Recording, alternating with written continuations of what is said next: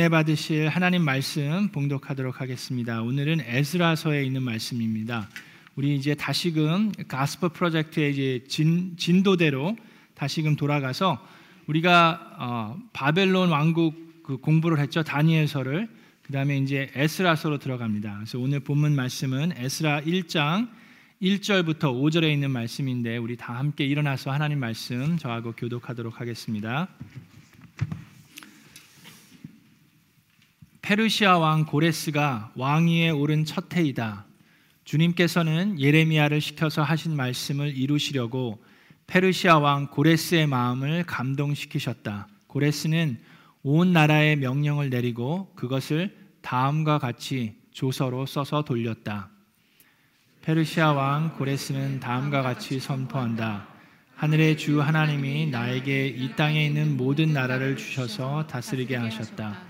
또 유다에 있는 예루살렘 그의 성전을 지으라고 명하셨다.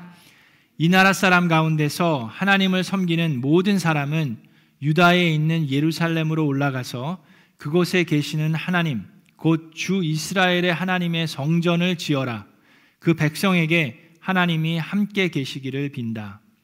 잡혀온 하나님의 백성 가운데서 누구든지 귀국할 때에 도움이 필요한 사람이 있으면 그 이웃에 사는 사람은 그를 도와주어라. 은과 금과 세건과 가축을 주고 예루살렘에 세울 하나님의 성전에 바칠 잡은 예물도 돌려서 보내도록 하여라. 함께 읽습니다. 그때 유다와 베냐민 가문의 우르머리들과 제사장들과 레위 사람들과 하나님께 감동을 받고 예루살렘으로 올라가서 주님의 성전을 지으려고 하는 모든 사람이 길을 떠날 채비를 하였다. 아멘. 이것은 하나님의 말씀입니다. 자, 우리 주변에 있는 분과 인사하겠습니다. 새해 복 많이 받으세요. 하늘 복 많이 받으세요. 감사합니다. 새해 복 많이 받으세요. 이따 예배가 다 끝나고 어, 축도가 끝난 다음에 여러분 이제 신년 되면은 우리 교회에서는 세배도 하고 그랬던 것 같아요. 그래서 올해는 좀 새롭게 하겠습니다. 그래서 좀 색다르게 어, 축도가 다 마친 다음에 여러분 친교하러 가시기 전에 우리 같이 좀 인사하는 시간을 가지려고 하는데 서로 어, 누가 뭐 높고 낮음을 떠나서 서로 인사하는 시간을 가지려고 해요. 그래서 저희가 여기서 이제 세배한다기보다도 맨 처음에 목회자분들이 나와서 이렇게 인사하고 새해 인사하고 여러분들도 쓰셔서 또 인사해 주시고 그 다음에는 우리 안수 집사님들 부분 나오셔서 인사해 주시고 여러분들 인사하시고 그 다음에 목자 목녀님들 올라오셔서 인사하시고 인사 받는 시간으로 아, 좀 이렇게 간단하게 하려고 합니다.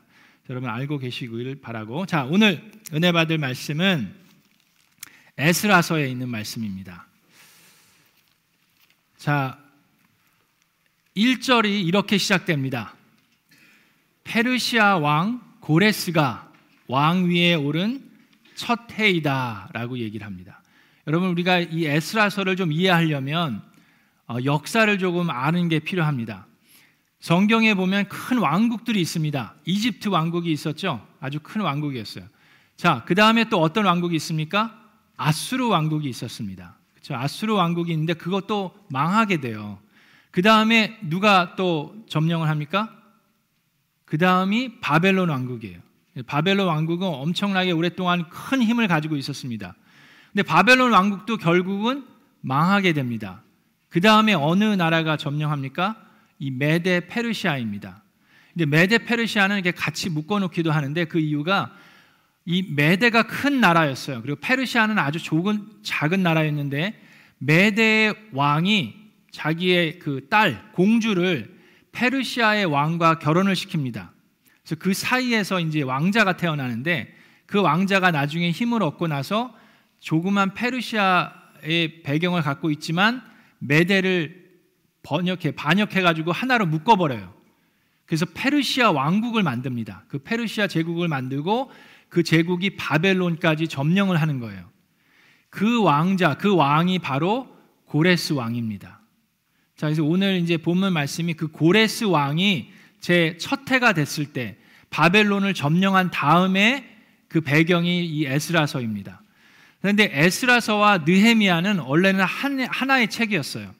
여러분 성경에 보면 66권이 있지만 뭐 예를 들면 열왕기 상, 열왕기 하가 있고 사무엘 상, 사무엘 하가 있잖아요. 그런 게 다 한 권이었습니다. 그렇죠? 근데 그 편의상 이제 학자들이 그걸 두 개로 나눴는데 에스라서와 느헤미야는 하나의 책이었어요. 근데 그것을 이제 두 개로 나눈 겁니다. 자, 바벨론이 망했습니다. 그리고 난 다음에 페르시아가 점령을 했어요. 그 다음에 이 고레스 왕이 첫 해에 일어난 일들이 지금 역사서에 이렇게 기록이 되어 있는데 아주 놀라운 일을 이 고레스 왕이 합니다. 전에는 듣도 보다 못했던 일을 하는 거예요. 어떤 일이냐 하면 이 많은 그, 그 나라는 엄청나게 큰 나라였어요. 그렇기 때문에 여러 나라들이 있고 여러 그 소수 민족들이 군림을 당하게 되는데 그들에게 전에는 듣도 보도 못한 자유권을 줍니다. 너희들의 나라에 돌아가게 하고 그들의 종교를 인정해주고 그들의 자유를 인정해줍니다. 여러분 그것이 놀라운 일인 것이 그 전에는 어땠습니까? 지금 페르시아가 점령하기 전에 왕국이 뭐예요? 바벨론 왕국이고 바벨론 전이 뭐라고요?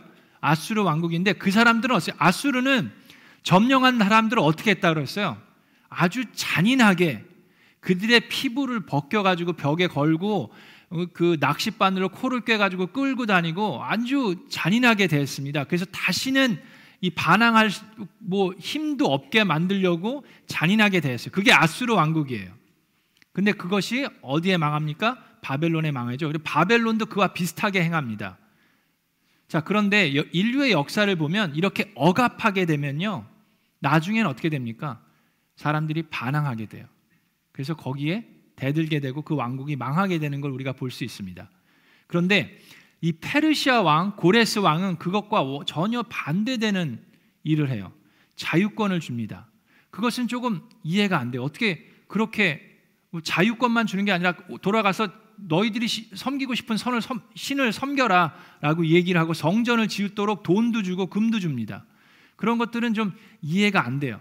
그래서 어떤 분들은 이것은 성경에서 성경에서 쓰인 거니까 그냥 하나님이 뭐 어떻게 나를 이제 나타내기 위해서 그냥 이거는 그냥 이렇게 설화처럼 성경에 쓰여진 거 아니냐라고 얘기를 하는데 성경에만 이 역사기 때문에 일어난 역사기 때문에 성경에만 있는 것이 아니라 고대 문헌과 역사서에도 이 내용이 들어가 있습니다.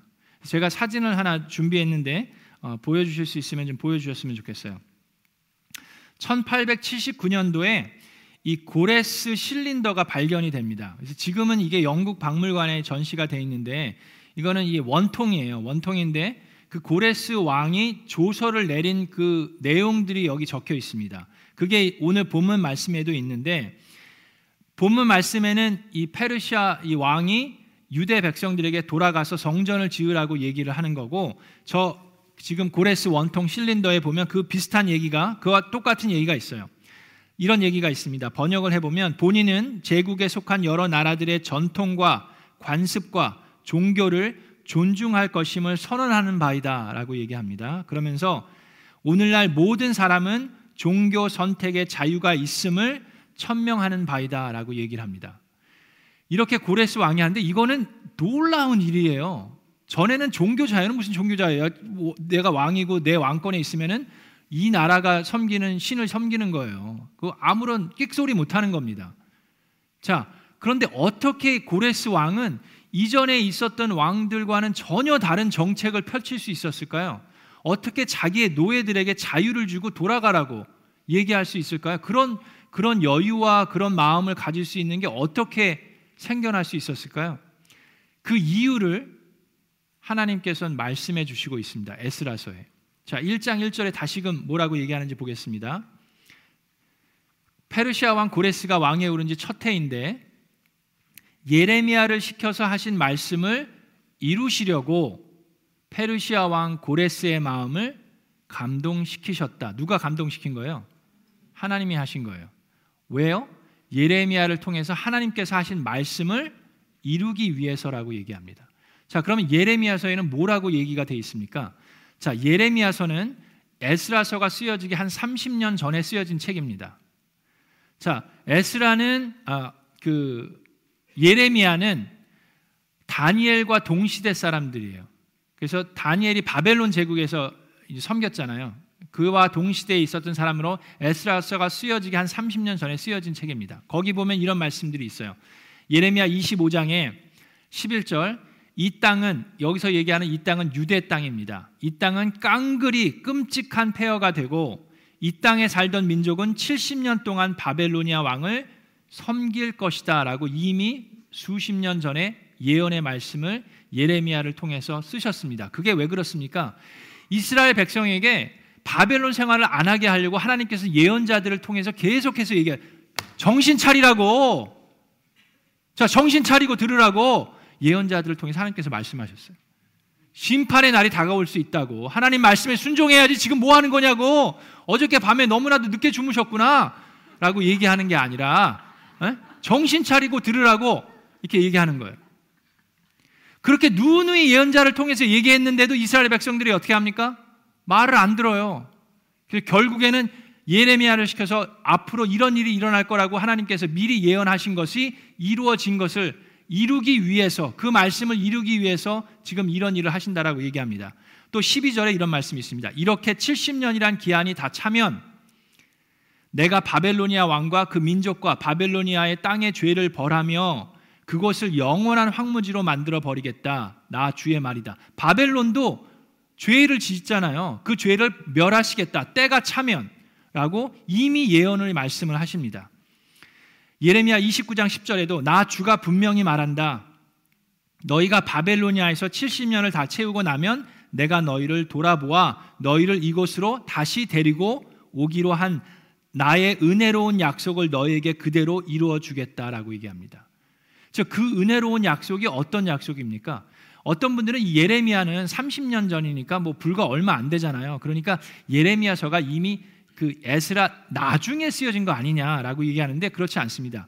지금 예레미야에 있는 말씀들은 다 미래형으로 하나님께서 예언의 말씀을 하고 계시고 지금 예레미야에서도 하나님께서 하신 말씀을 이루기 위해서라고 얘기를 하십니다. 그 말씀은 어디에 있는 말씀입니까? 200년 예레미야가 쓰여지기 200년 전에 이사야서에서 하신 말씀이 있어요. 이사야서 수백 년 전에 이미 하나님께서는 이런 일이 일어날 것을 아시고 예언의 말씀을 하시는데 이사야서 44장에 이런 말씀이 있습니다. 고레스 왕이 어떻게 보면 그 문헌을 들었을지도 몰라요. 수백 년 전에 나에 대해서 쓰여진 글이 있다라고 누군가 알려줬을지도 모릅니다. 그 놀라운 일이에요. 이사야서 44장 28절에 보면 고레스를 보시고서는 너는 하나님께서 말씀하십니다. 너는 내가 세운 목자다. 나의 뜻을 내가 이룰 것이다 하시며 예루살렘을 보시고는 네가 재건될 것이다 하시며 성전을 보시고는 너의 기초가 놓일 것이다 하신다. 주께서 기름 부어 세우신 이에게 말씀하신다. 고레스에게 말한다. 내가 네가 너의 오른손을 굳게 잡아 열방을 그 앞에 굴복시키고 왕들의 허리띠를 풀어 놓겠다. 그가 가는 곳마다 한 번 열린 성문은 닫히지 못하게 하겠다. 이사에서 45장 13절에 바로 내가 그를 그 고레 그 고레스 왕을 의의 도구로 일으켰으니 그의 모든 길을 평탄하게 하겠다. 그가 나의 도성을 재건하고 포로된 나의 백성을 대가도 없이 보상도 받지 않고 놓아줄 것이다. 만군의 주의 말이다. 라고 수백 년 전에 하나님께서 이미 말씀을 하셨어요. 그 말씀을 이루기 위해서 지금 이런 일들이 일어나고 있는 겁니다. 이스라엘 백성에게는 하나님께서 그들이 잘 살기를 원하셨어요. 하나님의 하나님을 드러내기 위해서 하나의 민족을 택하시고 온 인류에게 하나님이 누군지를 알려주기를 위해서 이스라엘 백성을 택했다고 했습니다. 그런데 이들은 하나님의 말씀에 불순종했어요. 그래서 하나님이 예언자를 통해서 누누이 얘기합니다. 그러지 마. 내 말을 들어야 돼. 순종해야 돼. 그래야지 심판을 받지 않아. 그럼에도 불구하고 그들은 무시하고 자기의 멋대로 살았습니다. 그래서 그들을 원수의 손에 넘기셔서 70년 동안 바벨론 생활을 하게 하셨어요. 그럼에도 불구하고 하나님께서는 그들과 어떻게 하셨다고요? 내버려 둔 게 아니라 그들과 함께 하셨습니다. 포로 생활을 하고 있는 동안에도 함께 하셨고 때가 찬 다음에 70년이 지난 다음에 어떻게 하셨습니까? 하나님께서 하나님이 하신 말씀을 이루기 위해서 자, 1절을 다시 봅니다. 예레미야를 시켜서 하신 말씀을 이루시려고 이 또한 은혜의 말씀입니다. 여러분 저를 보세요. 여러분도 누구도 말은 할 수 있습니다. 근데 그거를 지키는 것은 쉽지 않습니다. 여러분 모두 약속이라는 거 한번 해보셨을 거예요. 여러분들의 자녀에게, 여러분들의 배우자에게, 여러분들의 가족에게, 여러분들의 직장 동료에게 약속을 하셨을 텐데 그 약속은 누구나 할 수 있지만 약속을 지키는 것은 쉽지 않습니다. 하나님께서 성경 말씀에 1800개가 넘는 예언의 말씀을 하셨습니다. 그 예언의 말씀을 다 모으면 성경 전체의 27%가 돼요. 근데 하나님께서는 한 하나도 빠짐없이 그 예언하신 말씀들을 하나씩 하나씩 성취해 가고 계십니다. 하나님께서 이 예레미야를 시켜서 하나님께서 하신 그 말씀을 어떻게 하시려고요? 이루기 위해서 지금 고레스 왕을 어떻게 하셨습니까? 감동시키셨습니다. 여기에 올해를 맞이하면서 새로운 도전의 말씀이 있습니다. 하나님께서 우선 그 왕을 감동시켜서 도저히 있을 수도 없는 노예들을 어떻게 풀어주고 자유를 주고 종교의 자유를 주고 금을 줘서 돌아가서 너희들의 땅에 성전을 지으라는 그런 말을 합니까? 그런데 고레스 왕은 하나님께 감동을 받아서 그대로 행합니다. 뿐만 아니라 유대 백성들도 마찬가지입니다. 5절에 보면 그때의 유대와 베냐민 가문의 우두머리를 우리 리더들과 제사장들과 레위 사람들과 하나님께 감동을 받고 예루살렘으로 올라가서 주님의 성전을 지으려고 하는 모든 사람이 길을 떠날 채비를 하였다. 자, 여러분 생각해 보세요. 몇 년을 지냈어요? 70 years, 70년을 지냈습니다. 그런 사람들이 지금 뜬금없이 나라가 바벨론이 망했어요. 그리고 이제 새로운 왕권이 차지했습니다. 그러면 조마조마하고 그럴 텐데 지금 모든 걸 다 내려놓고 예루살렘으로 가라고 얘기를 하는 거예요. 여러분 한번 생각해 보십시오. 자, 저는 미국에 온 지 30년이 넘었습니다. 여러분 중에는 40년이 넘으신 분도 있고 50년이 넘으신 분도 있어요. 자, 에스라도 예루살렘에서 태어난 사람이 아니라 에스라는 바벨론에서 태어난 사람입니다. 예루살렘은 한 번도 가본 적도 없어요. 자, 그런데 여러분에게 뜬금없이 오늘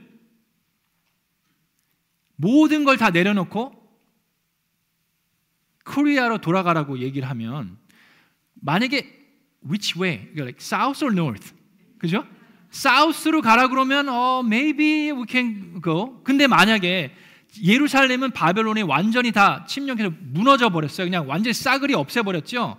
만약에 우리도 하여금 north로 가라. 북한으로 가서 이건 뭘 하라 그럽니까? 가서 성전을 지으라고 가서 우리에게는 교회를 지으라고 저나 여러분에게 만약에 이런 얘기가 나온다 그러면 여러분 어떻게 하실 수 있을 것 같아요? 전 북한 한 번도 안 가봤어요. 여기서 30년 넘게 살았습니다.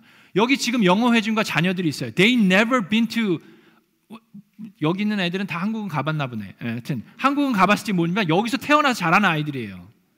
그런 아이들한테 예루살렘에 돌아가서 성전을 지으라는 것. 여러분 그건 결코 쉬운 얘기가 아닙니다. 그렇죠? 근데 그렇게 하고 있어요, 지금. 리더들과 그의 백성들 중에 어떤 사람들이요? 하나님으로부터 감동을 받은 모든 사람들이 떠날 채비를 하고 있는 겁니다. 제가 20대 때 어, 코스타라는 시카고에서 하는 그런 수련회 컨퍼런스가 있습니다. 그게 유학생들이 모여서 하나님의 말씀을 듣는 그런 수련회예요. 거기서 북한 선교에 대한 도전을 어, 주었습니다. 그 거기 뭐 사진이나 이미지들을 보면서 북한에 얼마나 지금 험한 세상이고 복음이 필요한지 그래서 그때 뜨거운 감동을 받았어요. 그래서 북한 선교에 대한 마음이 있었습니다. 그래서 신학교 졸업하면서 중국으로 가서 6개월 동안을 지내면서 선교에 대한 실천을 했어요. 근데 그게 벌써 20년 전입니다. 지금 제 마음속에 북한 선교에 대한 마음이 어느 정도 있을까요? 보니까 거의 없어요. 저에게는 지금 미라클랜드가 다 꽉 차 있어요. 근데 만약에 하나님께서 우리를 부르신다 그러면 여러분은 어떻게 하시겠어요? 자, 여기서 저는 중요한 말씀이 있습니다. 이 이스라엘 백성들이 70년이 지난 다음에 예루살렘으로 간다는 것은 일생일대에 엄청나게 큰 일이에요. 그 초토화된 폐허가 된 예루살렘에 가서 성전을 짓는다는 것. 그런데 그 그것을 위해서 80여 년 동안 돌아갑니다. 회복 회환을 해요. 다시 돌아가는데 그거 하는데 80년이 걸쳐요. 1차, 2차, 3차에 걸쳐서 수백만의 사람들이 바벨론으로 왔어요, 지금. 이제 와서 여기서 정착하고 여기에 문화권에서 이제 여기서 잘 먹고 잘 살고 있는데 그렇죠? 3차에 걸쳐서 돌아갑니다. 맨 처음에는 누구를 통해서 수룹바벨을 통해서 1차의 사람들이 돌아가요. 그리고 2차는 에스라를 통해서 들어가고 3차는 느헤미야를 통해서 들어갑니다. 자, 수룹바벨은 그 후, 그 조상이 다윗 왕이에요. 다윗 왕의 후손입니다. 그러니까 왕권을 가지고 있는 사람이에요. 그래서 그 사람은 바벨론에서도 잘 살았습니다. 그럼에도 불구하고 하나님의 말씀에 감동을 받아서 그것을 포기하고 사람들을 데리고 예루살렘으로 갑니다. 에스라는 제사장의 후손, 아론의 16대 후손이에요. 그래서 그 제사장은 2차에 사람들을 모아서 갑니다. 그리고 느헤미야는 정치가였어요. 근데 그가 세 번째 사람. 세 사람 모두 다 바벨론에서 잘 사는 사람들이었어요. 그 모든 것들을 내려놓고 하나님의 말씀에 감동을 받아서 그걸 포기하고 폐허가단 예루살렘으로 돌아가는데 그들이 가서 한 것이 무엇입니까? 맨 처음에 수룹바벨에 가서 한 것은 맨 처음에 가서 한 것이 뭐예요? 성전을 짓는 거였습니다. 성전을 짓는다는 것은 무엇을 의미합니까? 예배를 회복한다는 것을 예, 의미해요. 바벨론 생활하면서는 그들은 한 번도 제사를 제대로 지낼 수가 없었습니다. 근데 그들은 이제 성전을 지어서 제일 먼저 하는 것은 예배를 회복하는 거였어요. 에스라가 했던 건 뭡니까? 에스라가 가서 보니까 성전을 위해서 foundation을 해놨는데 다시금 다들 먹고 사는데 바빠져서 성전을 끝내지 못하고 있어요. 그래서 에스라는 말씀을 가지고 제사장으로서 말씀을 가르치기 시작했습니다. 하나님의 율법을 가르치면서 우리가 성전을 짓는 것도 중요한데 왜 이것을 짓는지 우리가 알아야 한다. 우리의 하나님이고 우리는 하나님의 백성이라는 것. 하나님께서는 우리로 하여금 구별된 삶을 살기를 원하신다는 것. 하나님의 말씀을 지식으로 아는 것뿐만 아니라 실천해야 된다는 것을 에스라를 통해서 이스라엘 백성에게 가르칩니다. 그리고 느헤미야가 한 건 뭐예요? 마지막으로 성벽을 짓습니다.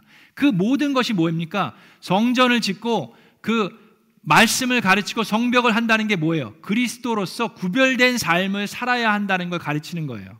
그 이전에도 바벨론 시대 이전에도 그들은 제사를 지냈습니다. 제사는 지냈지만 올바른 영과 진리의 예배를 드리지 못했어요. 그래서 그들에게는 예배가 예배의 회복이 필요했습니다. 근데 사랑하는 미라클 성도 여러분 저를 보세요. 이거 너무나도 중요한 말씀입니다.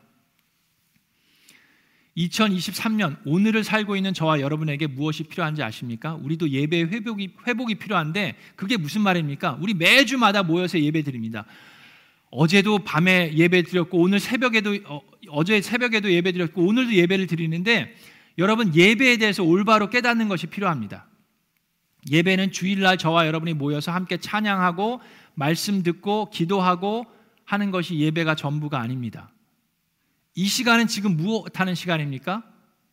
말씀을 듣고 감명을 받고 결단하는 시간입니다. 자, 그리고 난 다음에 저 문을 나서는 순간부터 여러분의 예배는 시작됩니다. 말씀을 듣고 감동을 받고 결단을 내린 것을 실천하는 때에 그것이 로마서 12장 1절과 2절에서 얘기한 산 제사로 하나님께 드리는 예배가 되는 것입니다. 그것이 예배예요. 이스라엘 백성이 그거를 못했습니다. 이스라엘 백성이 이 법을 몰랐습니까? 제사를 지내지 않았습니까? 그러나 그것을 실천하지 못했습니다. 그거를 지금 회복하려고 하고 있습니다. 자, 고레스 왕도 그렇고 이 사람들도 그렇고 하나님의 말씀을 듣고 감동을 받았어요. 근데 만약에 거기서 끝났으면 회복이 있을 수 없었습니다. 근데 그것을 받고 지금 돌아갈 준비를 해요. 그건 뭐예요? 결단을 내린 거예요. 돌아가기로 결단을 내렸습니다. 그 다음에 어떻게 했습니까? 80여 년에 걸쳐서 3차에 걸쳐서 그들은 돌아가서 실천했습니다. 성전을 건축했어요. 다시금. 성벽을 다시 쌓았습니다. 제사를 다시 지냈어요. 자, 사랑하는 미라클랜드 성도 여러분, 그래서 제가 구체적으로 우리가 어떻게 해야 되는지 알려드릴게요. 제가 여기 미라클랜드에 온 지 몇 년 됐습니까? 2년 됐습니다. 그럼 몇 편의 설교를 했을까요? 100편이 넘는 설교를 했습니다. 저 별로 어디 안 갔어요. 아프리카 한 번 갔다 온 것밖에 없어요. 그렇죠?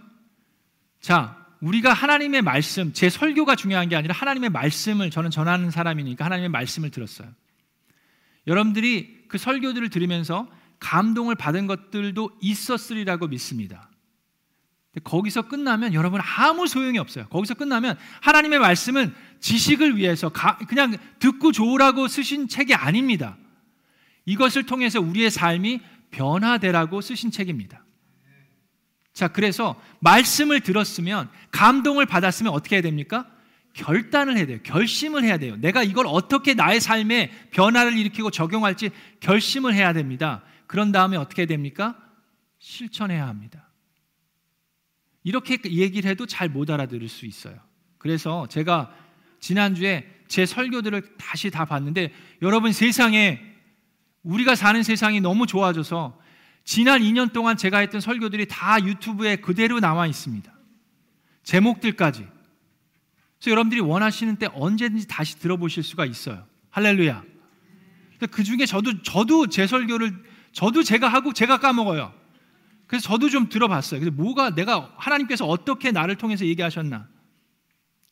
그랬더니 이제 몇 가지 제가 여기다 몇 가지 적었는데 이걸 다 얘기하려면 시간이 너무 많으니까 한두 가지만 어떻게 우리가 실천해야 되는지 여러분들에게 도전을 주기 위해서 얘기하면 제가 10월 23일 날 했던 설교 기억나시죠?